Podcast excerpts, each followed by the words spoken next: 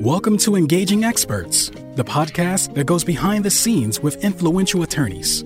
Our guests will describe their practice and expertise. Then we will go deep on various topics related to effectively using expert witnesses.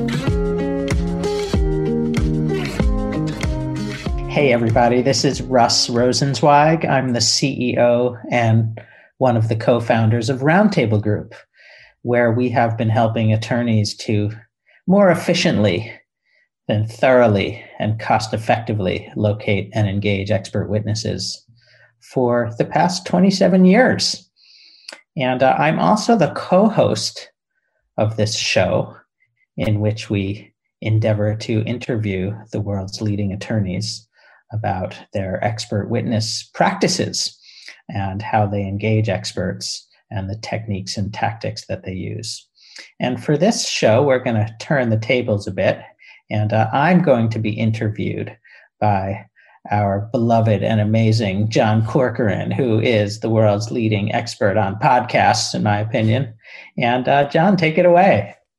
Russ, it's a pleasure to be back again. And we got a couple of different topics we wanted to hit on here. So I'm glad that we're back again. Uh, again. But first, before we get into those topics, this episode is brought to you by Roundtable Group, the expert on experts for 27 years. They've helped litigators to locate, assess, and engage the best and most qualified expert witnesses. Roundtable Group is a great complement to any litigator's expert witness quest, and their search is always free of charge. Their skilled team will review the complaint or patent and discuss all all the nuances and details of the perfect expert. They perform thorough and comprehensive research and contact the candidates to check for conflicts and confirm their availability, saving attorneys hours and hours of time. That really can't be uh, overstated how how uh, valuable that is. So if you need an expert witness now, you can go visit roundtablegroup.com, or you can also contact them at engagingexperts at roundtablegroup.com.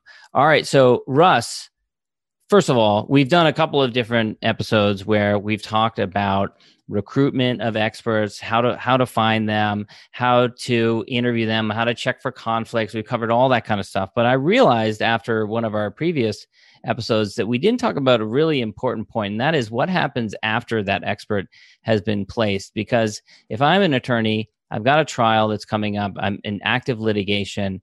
One of my biggest fears is, you know, getting placed with an expert and then there's a dispute with that expert over a bill or you know worse the expert is not a good fit and we need to get them replaced at the last minute. So give me some assurance russ that i'm not going to be left holding the bag if something like that happens.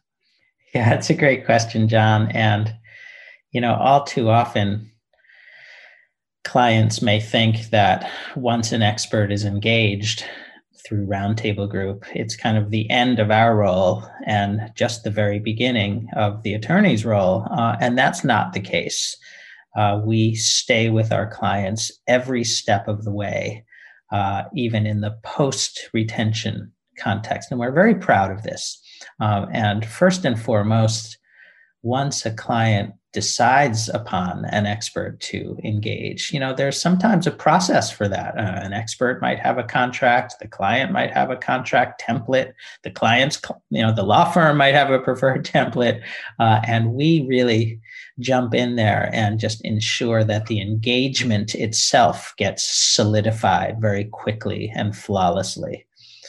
Um, then what happens is you know the expert gets to work and uh, they roll up their sleeves and deliver their magic and you know their gifts as expert witnesses.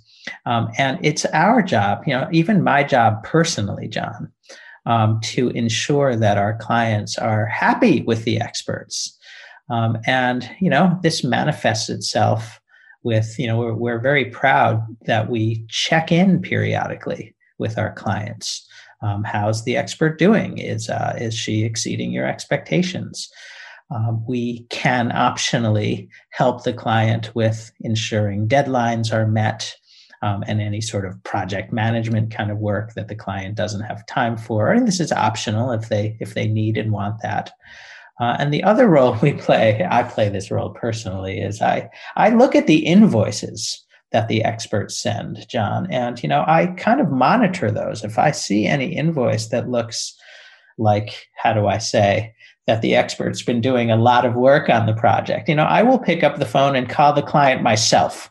Um, and first of all, thank them for their business, um, but also make sure that the expert really is exceeding expectations and that the client uh, was expecting an invoice in that amount. And you know, if there once in a while there's there's issues, there's concerns like, wow, I wasn't expecting that. And that's, I think, some would say the core greatest value that we bring as a company. You know, we don't leave a client high and dry. We really are, how do I say, skillful diplomats in this regard. And, you know, we're just good at understanding what the issue is and getting the expert on the line and figuring out, you know, the right compromise. And uh, this is a kind of a skill that I've been developing over the years. And we're very proud of our sort of post retention work that we do. I want to ask about some of those those calls, what those calls are like, because you're a busy guy. You got a lot of people working for you. You got a, a big company. What is it like when the litigator all of a sudden hears from you? Maybe they're working with someone else, and you're you pick up the phone and you call them. You've probably got some people that are a little bit shocked to hear from you in a good way. Yeah, some are surprised, especially the first phone calls they get from me because they don't often have like a vendor calling to thank them for their business and to like make sure they were expecting an invoice of that amount. It's usually the opposite, like the vendor calls to say, "Where's my money?" Hmm. but what happens is, you know, we just we're really we're really proud of the relationships we've built with these attorneys who, you know, many of them are seasoned partners at the world's most elite firms. Um, and you know, uh, it just helps us build that relationship and rapport. You know, we've already been working together for months. You know, we've already read the complaint and strategized about the complexities and nuances of who's the right kind of expert. And we've already kind of been in the war room, so to speak, interviewing candidates and learning and presenting more, more candidates. So Roundtable Group is quite invested um, in the matter by the time an expert gets engaged. So just kind of continuing to develop that rapport and follow the progress of the case and kind of be valuable when there is, you know, God forbid, a, like an invoice dispute. Um, it just having been engaged together for all these weeks and months, it just makes the process much easier and clients appreciate it. All right, I got a couple of things I want to ask you about, but before we wrap up this topic, anything else that we want to talk about about this really kind of important point because it's is important for attorneys to know that they have ongoing support. But anything else you wanted to add to that topic?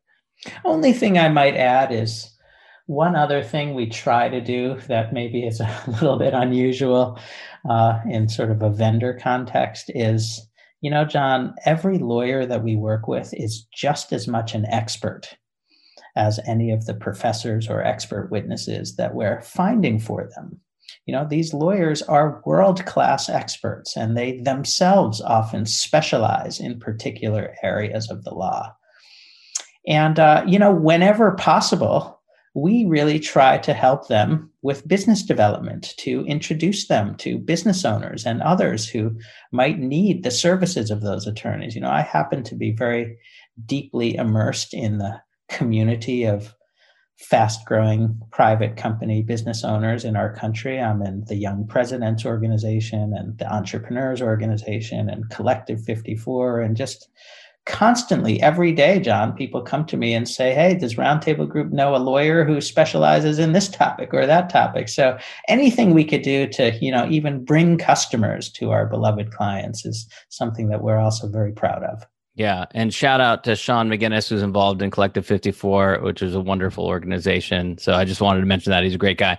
Um, okay, well, let's move on to um, you know you you mentioned uh, under along the lines of unusual. This is a little bit unusual considering that you know your bread and butter is helping law firms to to place experts, but you actually go in and you open the kimono, so to speak, and do trainings and education and teach law firms about your methodologies, how you go about it.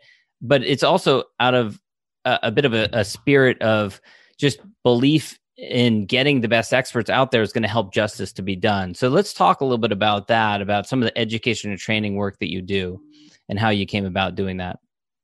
Well, that's a fun topic for me, John. We're very proud of our work in this area. And I'm just recalling over the past 20 years, you know, I've delivered CLE programs um, for the American Bar Association directly.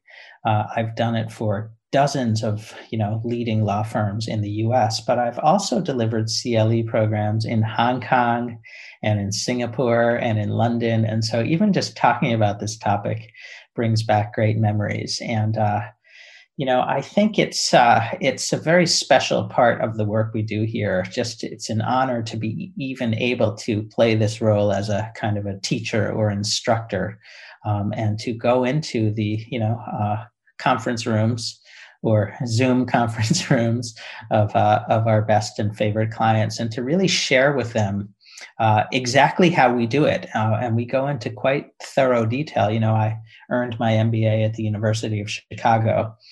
Uh, and so, you know, we, we were taught about data and thoroughness and rigor. Um, and that's the spirit of our CLE programs. They're a yeah. good hour, and we go pretty deep into all the nuances of what it takes to find and engage experts. So let me ask you this because we did other episodes where we talked about that, talked about the process of of researching experts, tracking them down.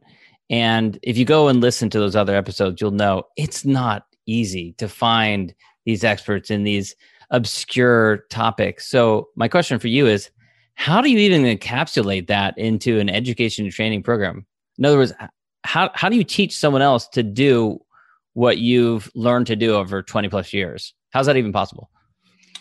Uh, well, it's, uh, it's very time consuming to do what we do, um, but it is teachable. Um, and I've always found it to be almost an enjoyable sport uh, to really show a, a, group of attorneys all the steps that we, for example, take when searching for an expert. Normally, at the end of it, they just call us and ask for our help with finding experts, but it's still really um, fun and um, very educationally enjoyable to share that. Like, for example, one thing we share in these CLE programs is the power of a Google search. Um, and 99% of the attorneys that we present these programs to, you know, when they're looking for experts in Google, they type in keywords in the search bar. Um, and you know there's like a reason why google is a trillion dollar company. And that reason is because there's so much more you can do with google research than typing in keywords in that search bar. People mm. don't realize this but there's formulas and techniques um, and shortcuts. And there's ways to limit your search like only to cvs and resumes um, and like nearly every CV and resume in the world is on Google these days.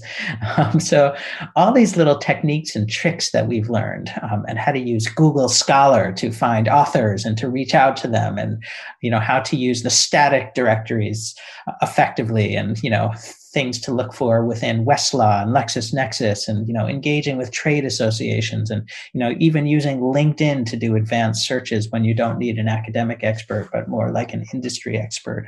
Um, we you know sort of open up the kimono so to speak and really share all those details with our clients in the CLE context. Yeah. So there so for those who want to don't have they have the time, they have the energy and they can do the research themselves, they can do it. And if not, you're there if they need the help. Yeah, and uh, we encourage them to do it, to do some of it. You know, we like to be collaborative. We like to do it, you know, kind of together, uh, and always welcome our attorney clients to do some of the search work themselves if they have time for it. It becomes a very collaborative endeavor. But you know, that's just the beginning, as we already discussed in the past podcast. You know, once you find twenty candidates, then you have to call them all up. Excellent. All right, Russ, this has been great where can people go to learn more about you and connect with you, reach out, send you a message, any of those things? Well, people can go to roundtablegroup.com, but I'll tell you something, John. Any of our beloved listeners that actually got through the entire podcast and are all the way at the end and stuck with us, they can contact me personally. Uh, and my email is russ at roundtablegroup.com. All right. That's the privilege they get for listening to the very end. They get the coveted email address. all right, Russ. Thanks so much. Great job, John. Thanks again. Thanks for listening to Engaging Experts. Be sure to click subscribe so you don't miss our future episodes.